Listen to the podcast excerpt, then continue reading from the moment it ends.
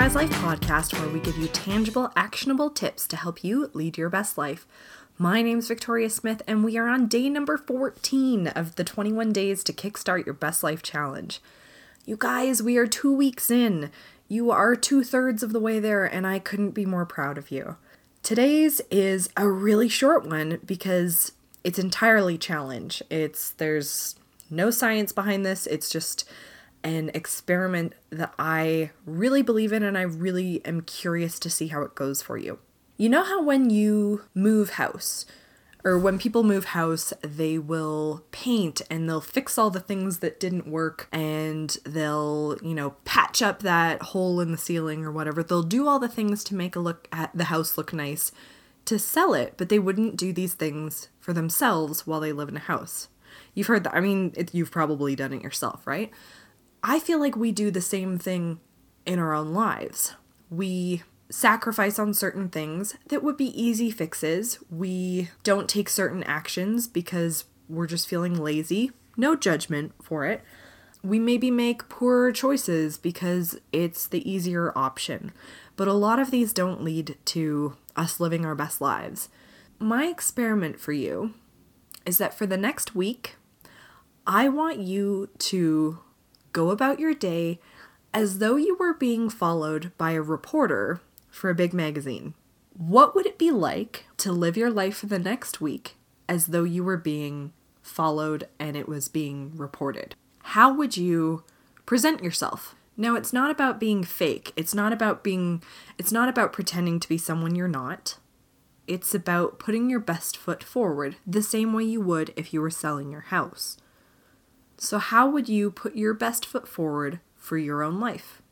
Maybe that would mean you'd actually get up early to go to the gym because that's the person you want to be. That's the goal that you've had that you've been putting off. But if someone were following you around and reporting on what your life was like, you would put your best foot forward for that. Maybe in that week, you would eat healthier. Maybe you would finally put your butt in the chair to do the writing that you've been absolutely saying is your passion. I know that that one definitely uh, rings true for me. So, what kinds of things would you do differently? And I bet what you'll find is that it'll be a lot of small changes. You're not going to be a different person. You're not going to have different friends. You're going to have the same goals that you have now, but you're probably going to take different actions. The thing that I think you will find interesting about this challenge is that because it's all about the actions, that's exactly what we talk about with goal attainment and achievement all the time. If you're clear on your objective and you know your why, that's great, but the achieving is in the doing. So this week, please try and follow this experiment for me. I'm really curious what you guys get up to, what little things you tweak, what you do differently, and if someone were reporting on your life, if someone were there, if you were talking to a reporter and telling them that this is what your average day is like, what would that look like? How would you change it? And I would love if you would share um, something that you get up to on social media by tagging me at Girl Tries Life and using the hashtag Girl Tries Life 21. Today's show notes, I mean, it's really just the challenge, can be found at girltrieslife.com forward slash podcast forward slash 14. Now, if you're enjoying the podcast and all the little challenges that go along with it, I would really appreciate if you would go over to iTunes and leave a really quick review. Uh, reviews help other people to find the podcast and share in the challenge with you.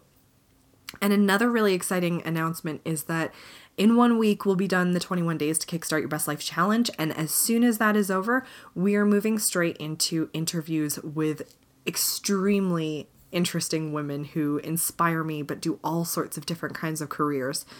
Right away, we will have an interview with Stephanie Pollock, who is a business coach.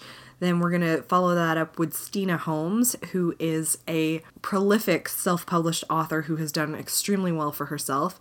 And then we'll move into an interview with Swati Chavda, who's a former neurosurgeon turned writer who has written a book on burnout. So if any of you have felt burned out or overwhelmed, that will be the episode for you. And I'll also note with Steena's episode, she'll be giving away a free copy of her book, signed copy that she'll post out to you in the mail. So it'll be a really exciting one to listen out for. So basically, that's what we've got in store in the near future. I've got a ton of other interviews lined up, women that have done all sorts of different things from traveling solo to, you know, infertility bloggers to a fashion stylist. We have so many interesting women to interview, and I cannot wait to share their stories with you and get you as inspired, as motivated as I am by their stories. And the whole point behind it is that each of these women is successful in their own way. They've all gotten there through a different route. So, my hope is to inspire you that you can get to your goal however suits you.